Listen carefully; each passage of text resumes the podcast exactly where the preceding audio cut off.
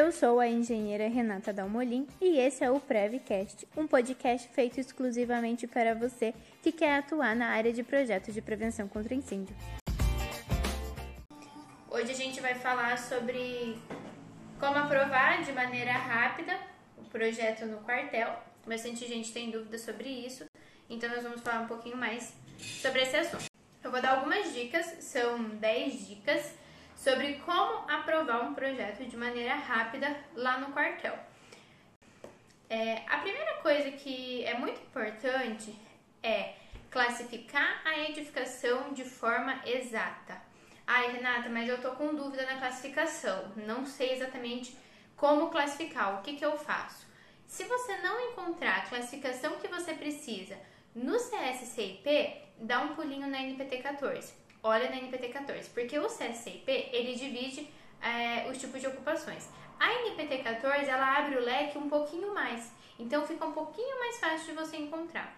Se mesmo assim você não encontrar a sua ocupação, dá uma olhada na norma de Minas Gerais. A norma de Minas Gerais ela traz as ocupações de acordo com o Senai, KENAI, não sei exatamente como é que fala, mas de acordo com o KENAI do CNPJ. Então aí vocês conseguem classificar né, de acordo com isso. Porém, tomem muito cuidado, porque tem vezes que o CNPJ, né, lá no cartão CNPJ, eles colocam uma ocupação, mas na realidade eles fazem outra coisa, né? Eles tentam dar lá uma burlada no sistema.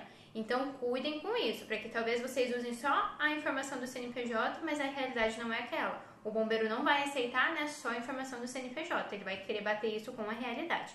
Então, a primeira dica é classificar da maneira certa. Ah, Renata, não achei no CSCIP, não achei no NPT 14, fiquei com dúvida na norma de Minas Gerais, o que, que eu faço? Vai no quartel.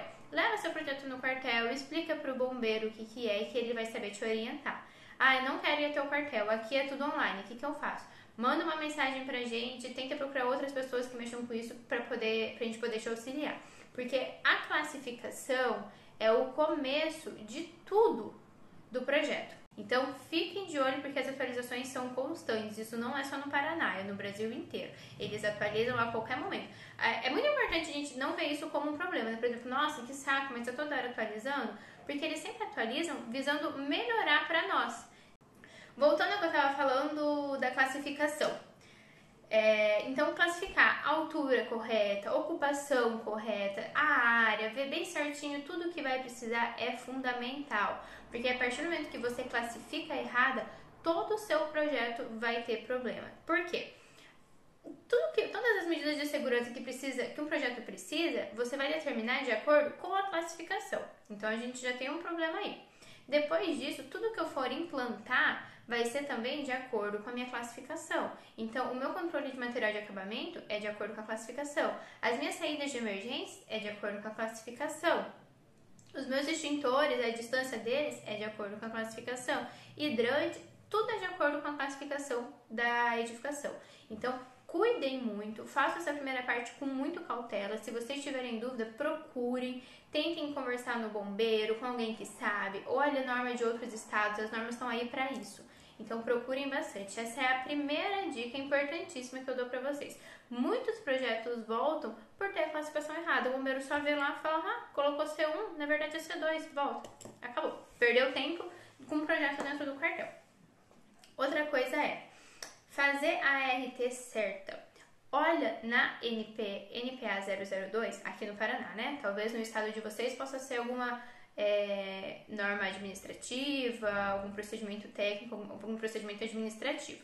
Aqui no Paraná a gente usa a NPA 002 ou a NPA 001, que também vai falar de algum, algumas ARTs que precisam ser apresentadas na hora da vistoria. Faça o RT de forma certa. Como assim de forma certa? Se a sua edificação tem uma central de gás, você vai precisar fazer uma RT disso. Se ela tem controle de material de acabamento, você vai precisar dessa RT. Então já faça toda essa RT certinho, bate os dados, vê se a área está certa, se os dados do seu cliente está tudo certo, se o CPF, CNPJ, o nome, os seus dados, o endereço. Veja se todos os documentos, se todas as informações estão certas. Compatibilize essas informações, porque muitos projetos também voltam por falta de compatibilização dos dados. Essa é a segunda dica. Então, compatibilize todos os dados, confira a documentação, confira memorial, confira a RT, mande a RT, paga já para o quartel, porque senão ele pode voltar com uma análise só pedindo para que você pague a RT. Então você de novo, né, perdeu ali uma chance de análise. Então, manda a RT paga, compatibilize todos os dados. Quais dados que eu falo? Tanto nome, CPF, área, mas também dados de população. Às vezes na prancha você colocou que cabe 12 pessoas, daí no memorial você colocou que cabe 10, ou então na prancha você colocou um quantitativo, daí no memorial você colocou outro.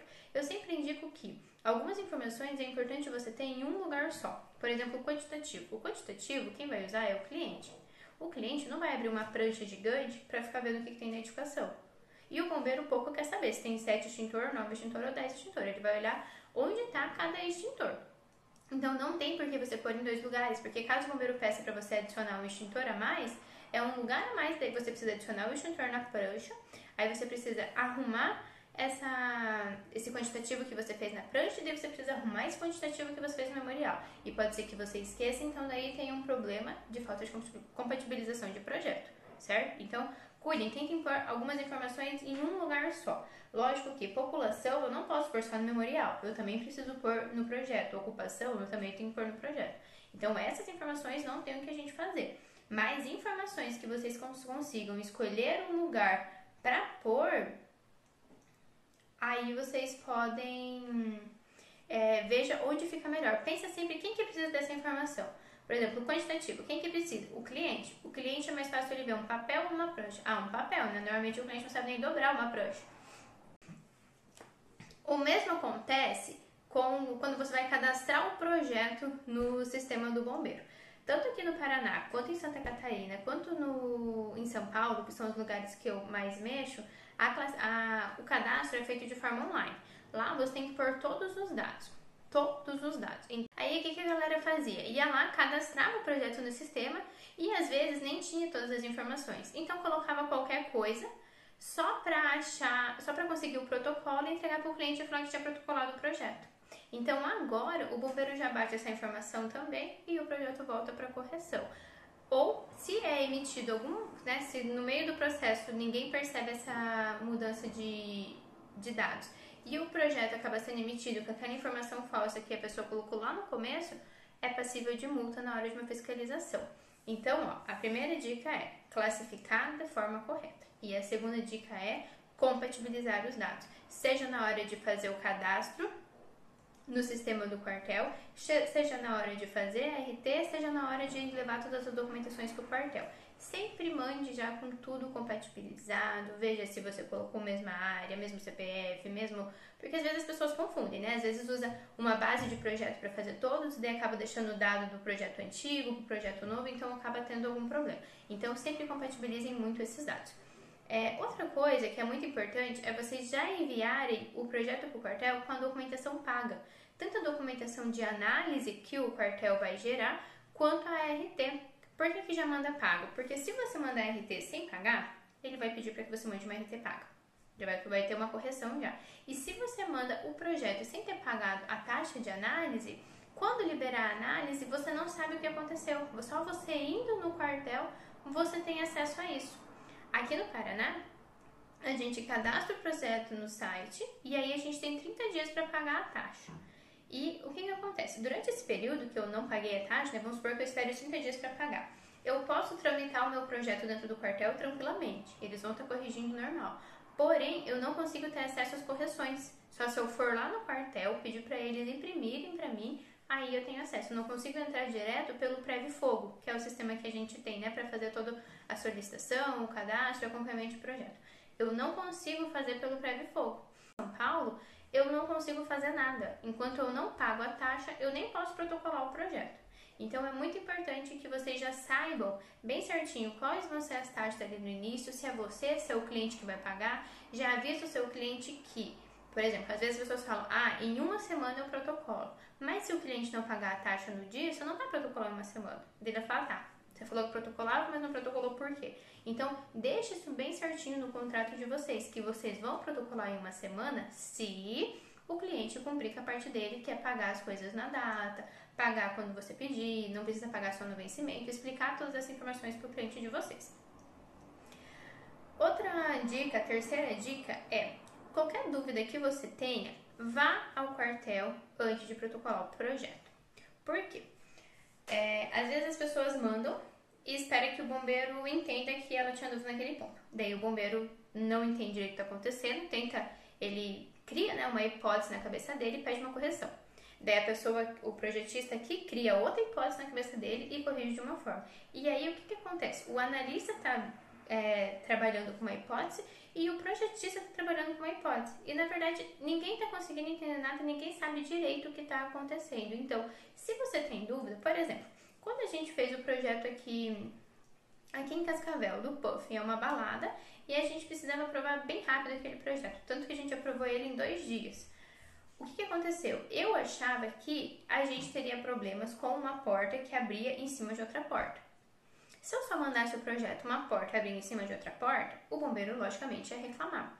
Porém, na prática, aquela porta ela não atrapalhava tanto. Só na, quando eu desenhava parecia que, meu Deus, atrapalhava muito. Mas na prática não era tanto assim. Então, antes de eu protocolar, eu fui até o quartel, levei meu projeto, levei uma foto do local, levei um vídeo de como funcionava para explicar tudo isso para o bombeiro. Então, eu tinha dúvida que isso daria um problema, mas eu sabia que na prática não era um problema tão. Quando o bombeiro olhasse meu desenho, ele ia falar: Meu Deus, a Renata tá louca, porque colocou uma porta que abre em cima de outra porta. A partir do momento que eu expliquei, ele entendeu e o projeto aprovou tranquilamente. Então, assim, todas as vezes que vocês tiverem alguma dúvida ou que vocês veem que tem uma dificuldade, que você teve dificuldade para entender aquilo e talvez o bombeiro também vai ter dificuldade para entender aquilo, vão até o quartel, tentem explicar. Aí já entra a quarta dica. O bombeiro não foi na edificação. Quem está analisando o projeto não conhece o que você conhece, ele não viu tudo o que você viu. Então é nossa obrigação de projetista mandar um projeto que, no mínimo, ele consiga entender. Mandar um projeto que esteja explícito todas as informações. Porque você foi até o local, você viu. E muitas vezes o que a gente viu, a gente não consegue passar exatamente para o desenho. E aí, na hora que manda pro quartel, o bombeiro acha que é um bicho de sete cabeças, mas na verdade é uma coisa super tranquila. Então aí entra a quarta dica. Sempre mande um projeto com muitos detalhes e se você vê que o bombeiro está batendo muito numa tecla que para você não faz sentido, vai até lá, explica, leva vídeos, leva foto, tenta mostrar como é real. Porque o bombeiro que está analisando não é o mesmo bombeiro que vai fazer a vistoria. Então, um trabalha só vendo uma planta, ele tem que entender aquilo, achar que é daquela forma, e o outro vai ver tudo aquilo na vida real, que talvez daí, se o projetista tenha desenhado de forma errada, a gente vai ter um monte de informação equivocadas. A quarta dica é: tenha um projeto clean. Entra já né, nessa dica que eu estava falando de se você tem dúvida, vai até o quartel.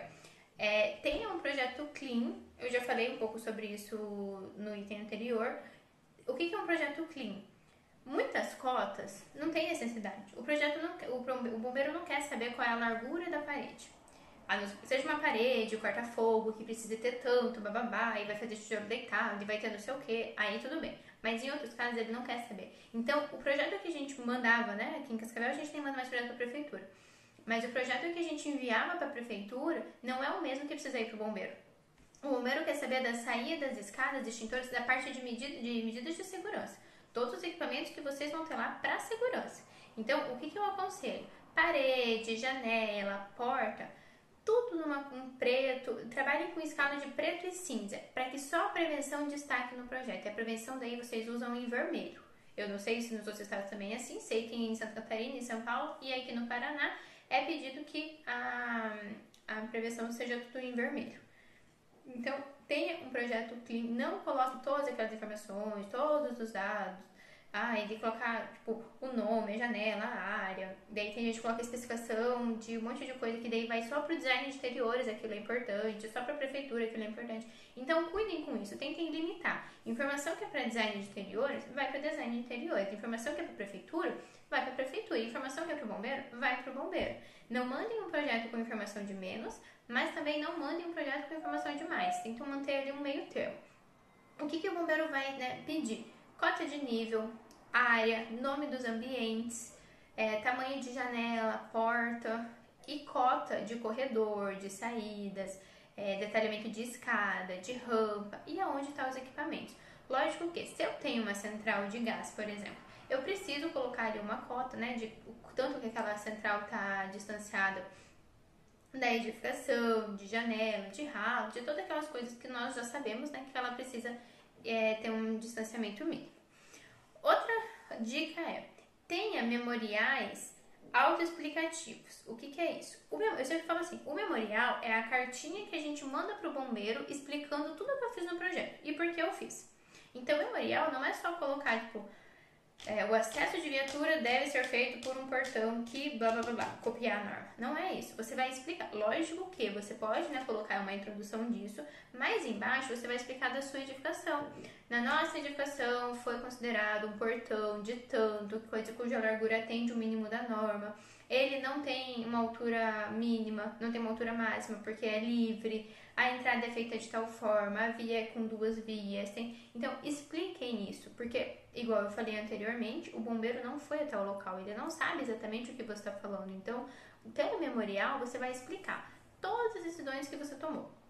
Ah, a gente decidiu é, ter uma escada de 80 centímetros porque o mezanino vai ser de área privativa, sendo assim o item tal da norma tal que eu posso ter, já que a população, de acordo com o cálculo tal, vai ser menor que 10 pessoas. Então, assim, expliquem todas as decisões que vocês precisam. A partir do momento que você manda só o projeto, com e aquilo é a minha opinião pronto, fica difícil para o bombeiro conseguir entender e conseguir pensar exatamente o que você pensou ou ver o que você viu, sendo que ele nem foi no local e ele nem sabe onde é né, esse local. E já entrando nisso, a nossa sexta dica é justamente isso. Você foi no local, o bombeiro não foi. Ele não faz ideia de como é a edificação, ele não faz ideia né, de como é o local. Então, por isso que ele vai ter várias dúvidas, por isso que né, ele vai acabar cobrando várias coisas que muitas vezes as pessoas não entendem. Falam, ah, mas por que tudo isso? Meu Deus, blá blá blá. Então, é por esse motivo. Ele está vendo um papel, ele não sabe exatamente como que está lá e como é o nome dele que vai estar em jogo, então ele sempre vai optar né, por pedir o mais, a, mais medidas de segurança possível. A dica 7 é: confira se você atendeu todos os dados, todos os, todas as normas, todas as medidas de segurança. É, acontece muito de, na análise, voltar porque o projetista esqueceu um extintor, ou porque ele esqueceu que ia ter controle de material de acabamento, ou porque ele esqueceu que ia ter brigada de incêndio. Então, se atentem a todas as medidas. Não é porque o projeto vai passar por análise no quartel que a gente pode fazer de qualquer jeito, ou que a gente pode, ah, não, mas se tiver errado, o bombeiro vai corrigir. Não é obrigação deles corrigirem. Nós estamos aqui para levar, para que eles vejam se está certo né? Eles vão dar ali um parecer técnico, eles vão. O, papel do corpo de bombeiro vai ser mostrar pra gente, olha, aqui tem um risco a mais que talvez você esqueceu, então cuida disso. E não corrigir, tipo, ó, nossa, mas você não viu que precisa de controle de material de acabamento? Nossa, mas e saída de emergência você não fez? Nossa, mas e controle de material de acabamento? Nossa, mas você não sabe fazer cálculo de isolamento de risco? Então, assim, cuidem muito com isso. Quando vocês forem mandar um projeto para o quartel, veja se vocês atenderam todos os itens que a norma pede. A norma é muito autoexplicativa. O CSCIP, com a tabela 5, a tabela 6, ele já dá pra gente bem certinho tudo que a edificação vai precisar.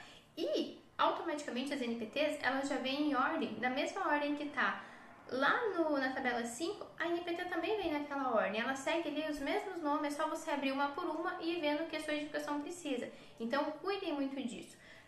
Essa dica que eu falei aqui de atender todas as normas, ela está bem ligada com a primeira dica, que é a classificação. Porque se você classificar errado, automaticamente você não vai estar tá atendendo todos os itens necessários. Então aí provavelmente você vai ter um problema na análise de projeto.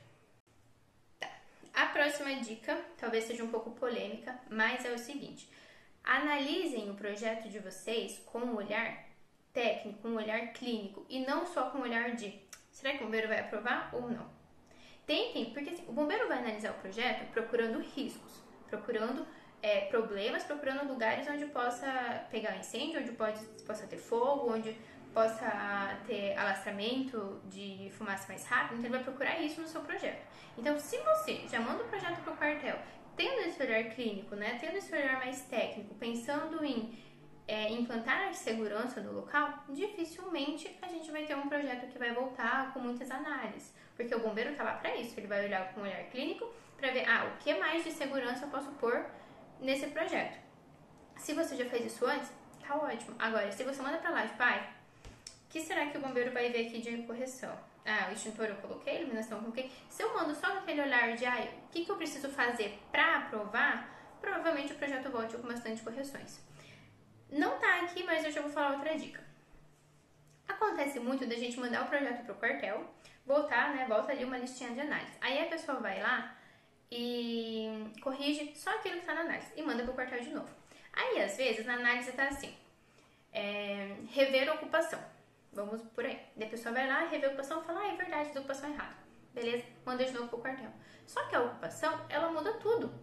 Mudou minha rede de hidrante, mudou meu controle de material de acabamento, mudou minhas saídas, mudou várias coisas. E a pessoa não muda nada disso. Daí o bombeiro volta uma cartinha assim: por favor, rever saídas, hidrantes, isso aqui. Daí a pessoa, surtada, vai lá no quartel e fala assim: tá, mas antes você pediu só a classificação do hidrante. Por que, que agora você me pediu tudo isso? Antes você falou que a classificação estava errada, agora você falou que está tudo errado. Não é que o bombeiro não tinha visto antes, é que uma coisa puxa a outra. Então, se uma coisa você fez errado e na hora de corrigir você corrigiu só aquilo que o bombeiro falou, provavelmente vai ter mais correções e mais correções. E aí eu vou adiantar um assunto. É, adiantar uma, uma outra coisa que eu ia falar lá na frente. Correção de projeto nada mais é do que detalhes que você esqueceu. Então não adianta, tem muitas pessoas que às vezes me procuram brava. Meu Deus, mas o bombeiro é muito chato, porque o que, que vai mudar na vida dele se eu coloquei que a vazão é 300, mas na verdade é 200? O que, que vai mudar na vida dele colocar esses dados? Gente, não adianta vocês ficarem bravos. Ele está corrigindo coisas que vocês esqueceram. Então o bombeiro ele vai corrigir coisas que vocês esqueceram. Então você tem que ficar bravo com vocês, porque quem esqueceu foi vocês. Eles, na verdade, estão fazendo um favor em nos lembrar que a gente fez errado, porque caso pegue fogo, é a gente que dimensionou errado.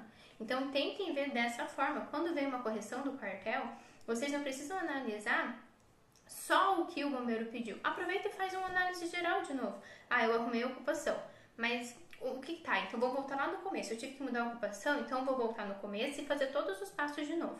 Quem comprou os checklists no começo do ano sabe que a gente tem um checklist de projeto executivo. E então a gente vai seguindo cada passo.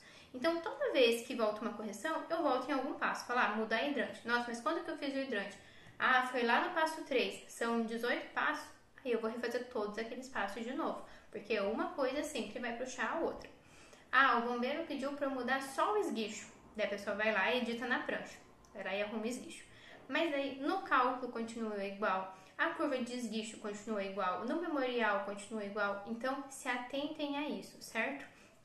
Veio uma correção. Faça essa correção, analise as outras coisas, veja o que, que essa correção pode é, mudar né, nos outros itens que já tem em projeto, porque daí o seu projeto vai ser aprovado rápido. Agora, Veio uma correção, eu corrigi só isso. Veio e o bombeiro pediu mais coisa, eu corrigi só isso. Vocês vão ficar nessa briga durante muito tempo. Vai longe. E não adianta ir brigar, não adianta ir lá bater o pé, que deles vão ficar mais bravos ainda e vão corrigir com mais vontade de achar erro. Hum, tá, então a gente falou sobre conferir se atendeu todas as normas, analisar a edificação com olhar clínico, correção de projeto, beleza. Então, então vou voltar lá no início do que a gente falou. Classificar de forma correta, compatibilizar os dados, tanto da RT, quanto na hora de cadastrar o projeto no site do quartel, quanto do memorial, no projeto, em tudo. Compatibilizem todos os dados, confira todos os dados. É, às vezes as pessoas falam, ai Renato, mas falando assim parece que você não manda o projeto errado. Gente, eu também mando. Às vezes eu esqueço de mudar os dados, às vezes eu esqueço de ver alguma coisa que eu alterei. Por isso que é muito importante a utilização do checklist, dos formulários, né? De você estar com toda essa documentação. Sempre quando chega um projeto, agora aqui no escritório, a gente pega a pastinha do projeto, né, que veio do quartel, e pega a pastinha dos formulários desse cliente. E aí a gente volta e vai olhando passo por passo para ter certeza que não esquece nada. Assim, os nossos projetos têm sido aprovados em um mês, às vezes menos de um mês. Então, isso é muito rápido e muito bom para nós e para o cliente. Duas vezes, por quê? Para nós, porque a gente vai receber antes, né? Quem faz aí que é 50% de entrada, 50% quando aprova, vai acabar recebendo antes. E para o cliente, porque ele não precisa ficar pagando um milhão de plotagem à toa só porque você está errando o projeto, certo?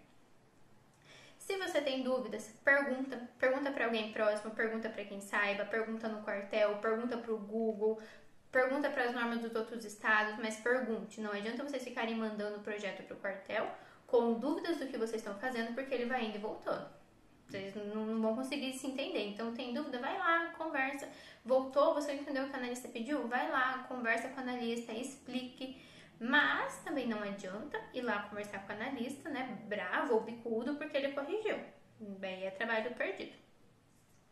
Faça um projeto clean. Então, lembre, né? Dê aquela limpada na prancha, dê aquela limpada nas informações do projeto Tenha memoriais autoexplicativos. Os memoriais são a cartinha que vocês vão mandar para o bombeiro, para o cliente de vocês, explicando todas as decisões que vocês teve, tudo que vocês mudaram e pedir, é, acharam necessário no projeto e por que vocês acharam necessário. Entenda que você foi na obra, quem está analisando não foi, ele está vendo um papel, ele está vendo um papel que você desenhou e ele acha que, que, é aquilo né, que você desenhou que ele vai ver, que ele vai achar que existe. Então, tenha um projeto clean, faça tudo bem certinho. Não adianta, outro assunto polêmico, não adianta a pessoa ir lá. A galera me mandou essa dúvida na caixinha esses tempos. Aprova o projeto. Mas aprova o projeto diferente do que está na obra. Daí chega na obra, o analista reprova, né? O vistoriador reprova, fala, não, tá diferente do projeto. Aí a pessoa fala, não, mas no projeto aprovou. Se o projeto aprovou, a vistoria também vai aprovar. Não tem nada a ver uma coisa com a outra. O mesmo acontece quando a pessoa vai lá, inventa uma informação em projeto, diz que é uma coisa, mas na verdade é outra, só para aprovar o projeto. Aprovou o projeto, na vistoria vai voltar também, porque não adianta vocês mentirem em projeto, ah, mas o bombeiro nem vai lá, ele não vai saber, porque uma hora ele vai fazer vistoria, uma hora ele vai fiscalizar, e daí ele vai ver que essa informação é mentira, isso vai reprovar e você vai ter que atualizar o projeto e não adianta ficar bravo porque isso vai acontecer igual, certo? Uh, confira se atendeu todas as normas. Olha, reveja, veja de novo, faça checklists novos se for necessário. Quem tem os meus, eu acho que eles são bons. Se alguém tiver alguma crítica, é, Renata acrescenta tal coisa, a gente acrescenta também. Se alguém tiver mudado, né, alguma coisa para usar que ficou mais fácil, avisa a gente que aí eu mexo aqui.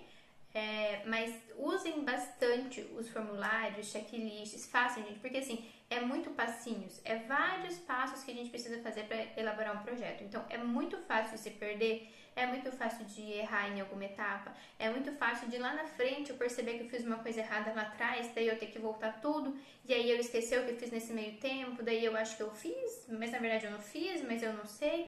Se atentar a todas as normas, tenham o checklist ou façam o seu próprio checklist, mas o importante é vocês terem isso.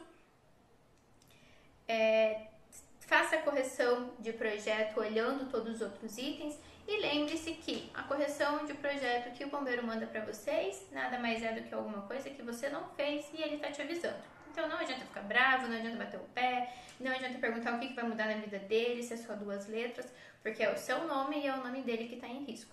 Então vai mudar muita coisa, tanto para você quanto para ele.